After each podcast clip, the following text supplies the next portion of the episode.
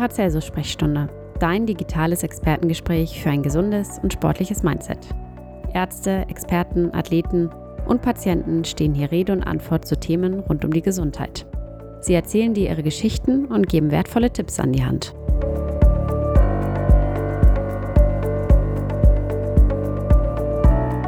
Moin zusammen, herzlich willkommen zur Paracelsus Sprechstunde, dem Podcast der Paracelsus Sportmedizin und Prävention. Mein Name ist Melanie Stade, ich bin Managementleitung der Sportmedizin und Selbstärztin.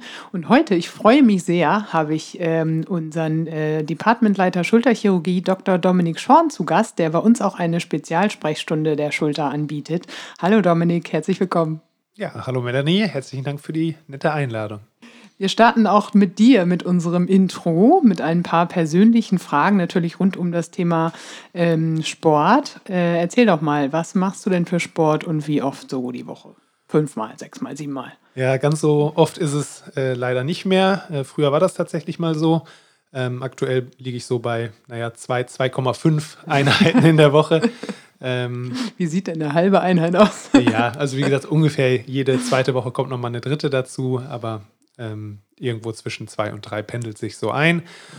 Und momentan, aufgrund des Lockdowns, äh, findet das meistens draußen statt. Also ich gehe relativ regelmäßig laufen und mache noch so ein bisschen Freeletics und Bodyweight-Übungen. Und das möglichst dann eben auch draußen. Und wenn der Lockdown nicht wäre, ähm, frei entfalten könntest? Ja, dann würde ich unter der Woche, äh, bin ich dann häufiger im Fitnessstudio unterwegs. Ähm, und am Wochenende, wenn es die Zeit zulässt, ähm, mit Familie und Beruf, dann bin ich im Sommer ganz gerne auf dem Wasser unterwegs mit Kitesurfen und im Winter, ähm, wenn es irgendwie geht, mehr als einmal ähm, im Jahr in den Bergen unterwegs mit den Skiern oder dem Snowboard. Sehr schön. Ähm, sag mal kurz, auch das Thema Ernährung spielt ja bei uns eine große Rolle. Erachtest du drauf? Wie ernährst du dich? Vegetarisch, vegan, Mischkost, alles drumrum oder? Ja, ich achte schon auf meine Ernährung, das würde ich schon sagen. Ähm, habe aber jetzt kein bestimmtes Gebiet. Ich würde es eher als gesunde Mischkost bezeichnen, äh, was ich betreibe. Ähm, also ich esse eigentlich alles und äh, versuche aber schon so ein bisschen auf Kohlenhydrate nicht zu verzichten, aber die weniger ähm, in mein Essen mit einzubeziehen.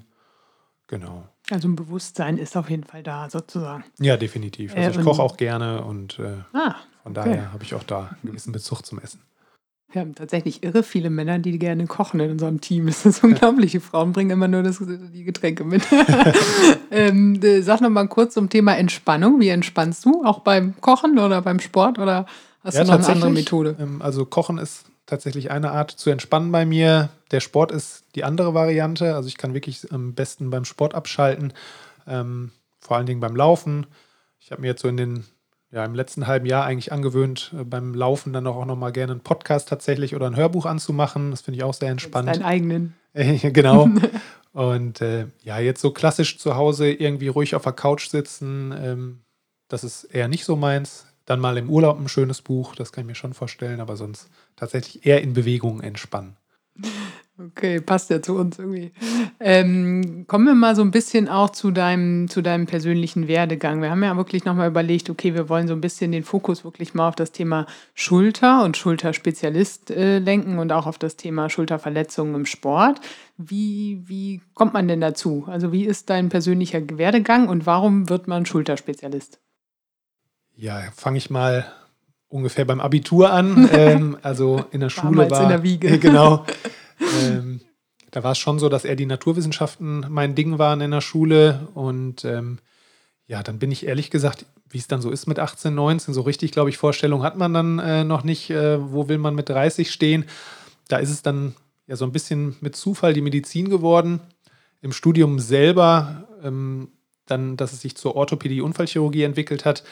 Das hatte einmal den Grund, weil ich gerne auch handwerklich oder manuell tätig bin und das kann man einfach sehr gut. Äh du bestätigst jetzt gerade das Vorurteil, dass die Orthopäden und Unfallchirurgen am liebsten mit Hammer und Meißel arbeiten. Ja, ich glaube, so ein bisschen ist das tatsächlich so. Also wir sind schon auch irgendwo vom Herzen Handwerker. Und ähm, ja, die Schulterchirurgie, ähm, also dann nochmal die weitere Spezialisierung, die hat sich auch über bestimmte Be Begegnungen oder Zufälle im Leben ergeben. Zum einen habe ich mir selber die Schulter verletzt. Ähm, beim Kitesurfen tatsächlich äh, bin ich gestürzt, habe mir die Schulter ausgekugelt. Wow. Und ähm, dazu hatte ich, also dadurch hatte ich irgendwo einen Bezug zur Schulter und äh, dann habe ich relativ früh im Studium ähm, einen, ja, muss man mittlerweile sagen, einer der Europa größten Schulterchirurgen oder die meisten Schultereingriffe macht, kennengelernt, bin da irgendwie so ein bisschen hängen geblieben, habe bei dem ähm, Praktika gemacht, Formulaturen gemacht und habe dann da auch meine erste Stelle begonnen und bin der Schulter dann treu geblieben. Eigentlich bist du so reingerutscht. Ja, ehrlich gesagt bin ich so reingerutscht. Ja. ja. nimmt man sich wahrscheinlich auch nicht vor. Ne? Man überlegt sich ja nicht mit 18 so, jetzt werde ich mal Schulterspezialist. Das äh, ist wahrscheinlich schon klar. Aber warum, was, was, also es muss ja eine gewisse Faszination da sein. Also was, was ist denn an der Schulter als Gelenk ähm, so besonders. In der Medizin ist es ja tatsächlich so, dass es immer eine zunehmende Spezialisierung gibt. Also die Orthopädenunfallchirurgie ist sel immer seltener, dass jemand sagt, er kann alles, ne? weil es einfach sich immer mehr spezialisiert und es wirklich dann ja auch bei uns so ist, dass es die Spezialisten für die einzelnen Gelenke gibt. Aber warum die Schulter? Ja, ich glaube, jeder Spezialist sagt natürlich von seinem Spezialgebiet, das ist was ganz Spezielles und äh, da braucht man Spezialisten für. Äh, bei der Schulter, glaube ich, ähm, ist das auch tatsächlich der Fall. Wenn man, man sagt ja immer die Schulter, aber eigentlich besteht die Schulter schon grundsätzlich aus drei Gelenken. Also wir haben ja eigentlich das Hauptgelenk, also zwischen Oberarm, Kopf und Gelenkpfanne. Dann haben wir das Schultereckgelenk und wir haben dann auch noch das Gelenk zwischen Schulterblatt und Oberkörper. Also allein das ist schon speziell. Und dann haben wir einfach sehr, sehr viele Strukturen auf sehr engem Raum. Wir haben verschiedene Muskeln, wir haben Sehnen, wir haben Bänder, wir haben Knorpelflächen und, und, und. Und das macht es, finde ich, sehr spannend, äh, weil man einfach dann nachher in der Diagnostik rauskitzeln muss, wo genau ist denn jetzt das Problem beim Patienten. Also es ist schon, schon komplex. Es ist nicht so, dass du sagst irgendwie, ja, ne, das ist eigentlich immer klar und es ist immer, äh, immer Impingement. Also Schulter tut weh, ist klar, es ist ein Impingement. Äh, wobei wir gleich bei der nächsten Frage werden, ist, was ist ein Impingement und was, was ist Schulterverletzung gleich Schulterverletzung oder? Ähm, ja, genau. Das ist tatsächlich historisch so ein bisschen so. Früher war, glaube ich, entweder war es eine Arthrose oder ein Impingement äh, tatsächlich. Und mittlerweile, ja, wenn man sich die Schulter differenziert anschaut. Sag noch mal kurz, was ist denn ein Impingement? Also, das hören ja viele und viele sagen, ja, ich habe ein Impingement an der Schulter, aber was heißt das denn? Also, Impingement heißt eigentlich, es klemmt eine weiche Struktur zwischen zwei harten Strukturen ein, um okay. es mal ganz äh, runterzubrechen. Äh, aber tatsächlich gibt es auch beim Impingement verschiedene Impingements. Ähm, da gibt es grob gesagt, gibt es einmal ähm, eine richtige Enge, also eine knöcherne Enge zwischen Schulterdach und Oberarmkopf und dazwischen klemmen dann weichteilige Strukturen, hier insbesondere der Schleimbeutel und äh, Teile äh, der Rotatormanschette, also bestimmte Sehnen an der Schulter ein. Ähm, und dann gibt es auch letztendlich ein funktionelles Impingement, also zum Beispiel bei Patienten, die eigentlich zu viel Platz haben in der Schulter, die eine sehr weite Beweglichkeit der Schulter haben und dadurch einen sehr in der Pfanne beweglichen Oberarmkopf und dadurch dann Einklemmungssymptomatik entwickeln. Und das sind natürlich wiederum, obwohl es beides ein Impingement ist, Erkrankungen, die komplett anders äh, therapiert werden. Okay, das ist natürlich auch für den Patienten irgendwie äh, schwierig zu verstehen, aber die, die Schulterverletzung an sich, also du entscheidest ja auch, unterscheidest ja auch akute Verletzung, also irgendwie ist es ein Unfall passiert, es ist quasi, äh, ne, also gestern beim Wettkampf oder wie auch immer und seitdem ist einer in die Schulter reingerannt und seitdem äh, tut es weh oder eben auch chronische ähm, Erkrankungen. Wie, wie teilst du das ein? Ja, tatsächlich genau so. Also grundsätzlich kann man erstmal zwischen strukturellen Erkrankungen und funktionellen Erkrankungen unterscheiden.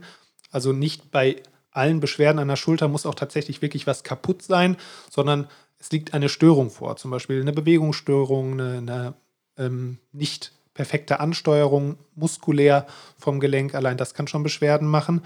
Und dann eben strukturelle Schäden.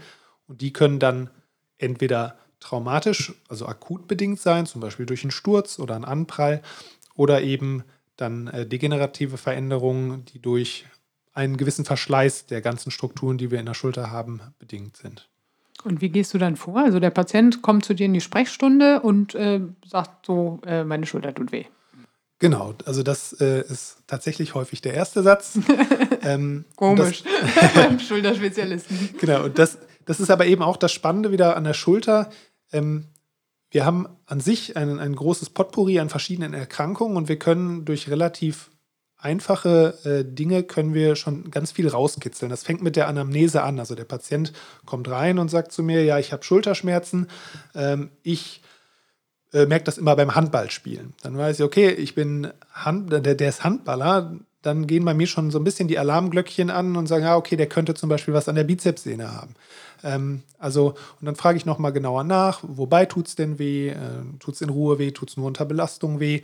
Das sind schon ja relativ gute Hinweise, ähm, in, ja, wo, die, wo die Reise so hingeht. Und dann ähm, kommt als nächster Schritt natürlich die klinische Untersuchung. Das heißt, ich schaue mir den Patienten genau an da muss ich erstmal bewegen, muss mal mir präsentieren, wie, wie ist seine Schulterfunktion, wenn er aktiv sich bewegt oder eben auch, wenn ich ihn passiv bewege. Und dann gibt es weiter relativ spezifische Tests für die ganzen anatomischen Strukturen, die ich an der Schulter habe.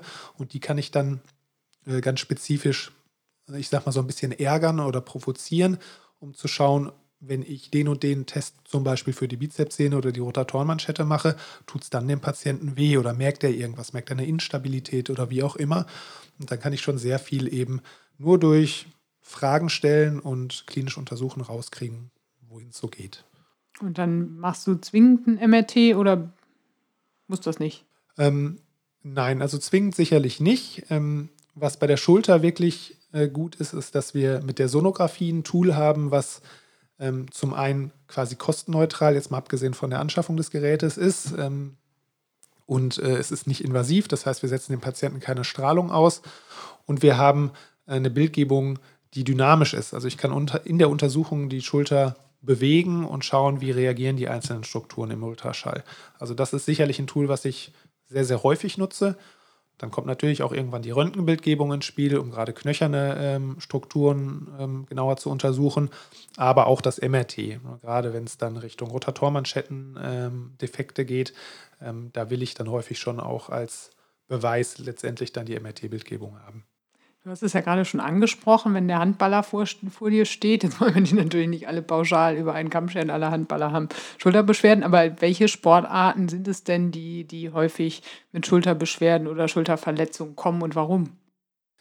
Ja, grundsätzlich kann man, glaube ich, bei fast jeder Sportart sich irgendwie an der Schulter verletzen. Beim aber Schach nicht. Ja, das stimmt, das wird wahrscheinlich schwierig. Ähm, ich glaube, ähm, aber generell gibt es natürlich schon so Sportarten, die prä äh, prädestinieren. Das, auch da muss man, glaube ich, wieder unterscheiden zwischen eher degenerativen ähm, Erkrankungen oder Verletzungen. Da haben wir zum Beispiel die Schwimmer, ähm, also Sportarten, die vor allen Dingen repetitiv immer wieder monotone Bewegungen der Schulter machen. Repetitiv, also immer wieder wiederholend. Immer, immer wiederkehrend, genau. Mhm. Sei es das, der Kraulschlag beim, äh, beim Schwimmer oder die Wurfbewegung beim Baseballpitcher. Äh, das sind zum Beispiel Patienten, die häufig mit der Schulter mit degenerativen Erkrankungen ähm, zu uns kommen. Das können tatsächlich auch ähm, funktionelle Beschwerden sein. Also beim Schwimmer zum Beispiel, wenn die Muskulatur immer gleich trainiert wird und der muskuläre Gegenspieler zum Beispiel nicht, dann können dadurch Haltungsschäden entstehen an der Schulter, die dann wiederum zu Schulterbeschwerden führen. Und da kann man dann ganz gut eben auch konservativ, also sprich nicht mit einer Operation, ähm, gut gegenwirken und gegensteuern.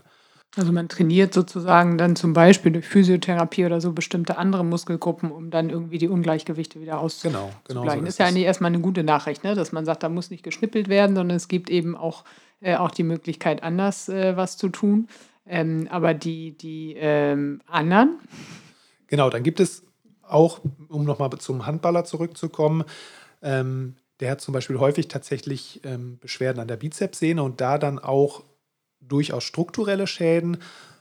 Einmal durch das Werfen, weil er einfach immer wieder diese Wurfbewegung macht. Dadurch kommt es zu so einer Verwringung äh, der Bizepssehne und zu einem Anstoßen des Oberarmkopfes unter die Bizepssehne und das kann langfristig zu einem Einreißen des, äh, des Ursprungs der Bizepssehne führen. Das gleiche gibt es auch als Trauma, auch da wieder häufig beim Handballer. Wenn er im Wurf ist und dann greift der Gegner ihm quasi in den Wurfarm, dann kommt es eben dazu eine doch sehr starken Krafteinwirkungen am Bizepssehnenanker und das kann dann auch zu Bizepssehnenverletzungen akut führen. Bei den akuten Verletzungen generell ähm, sind natürlich dann die ähm, ja auch letztendlich Sportler mit betroffen, wo man gar nicht primär an die Schulter denkt, zum Beispiel die Fußballer, ne, die eben beim, beim Gegnerkontakt stürzen, auf die Schulter fallen und sich dabei zum Beispiel entweder die Schulter auskugeln oder ähm, das Schultereckgelenk verletzen, eine Schultereckgelenksprengung.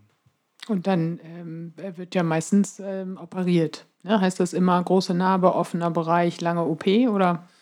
Ähm, nee, das ist tatsächlich heute nicht mehr der Fall. Also man muss primär sagen, ja, Verletzungen werden natürlich schon häufiger operiert, obwohl es da auch ähm, Ausmaße von Verletzungen gibt, zum Beispiel bei der Schulter-Eckgelenksprengung. Da wird nicht sicherlich äh, jede operiert, sondern erst ab einem bestimmten Grad und vor allen Dingen auch erst dann, wenn es dem Patienten entsprechende Beschwerden macht. Also auch wenn man im Röntgenbild zum Beispiel sieht, der hat sich das Schulter-Eckgelenk verletzt, da steht etwas hoch, aber der hat eigentlich gar keine Beschwerden, dann muss es natürlich nicht zwingend operiert werden. Tatsächlich ist es so, lange Schnitte äh, sind nur noch relativ selten notwendig. Also ich würde sagen, 80 bis 90 Prozent meiner Operationen mache ich minimal invasiv, also mit der bekannten Schlüssellochtechnik, dass wir mit einer kleinen Kamera in das Gelenk reinschauen und äh, dann die Verletzung oder ähm, Erkrankung minimalinvasiv rekonstruieren. Also für die Patienten auch deutlich weniger belastend. Ja, ne? definitiv. Kürzer. Also es ist kosmetisch sicherlich ein Vorteil, aber eben auch von der Wundheilung. Ne? Wir haben viel kleinere Zugangswege und dadurch ist die Regeneration doch schneller, als wenn ich alles mit großen äh, offenen Schnitten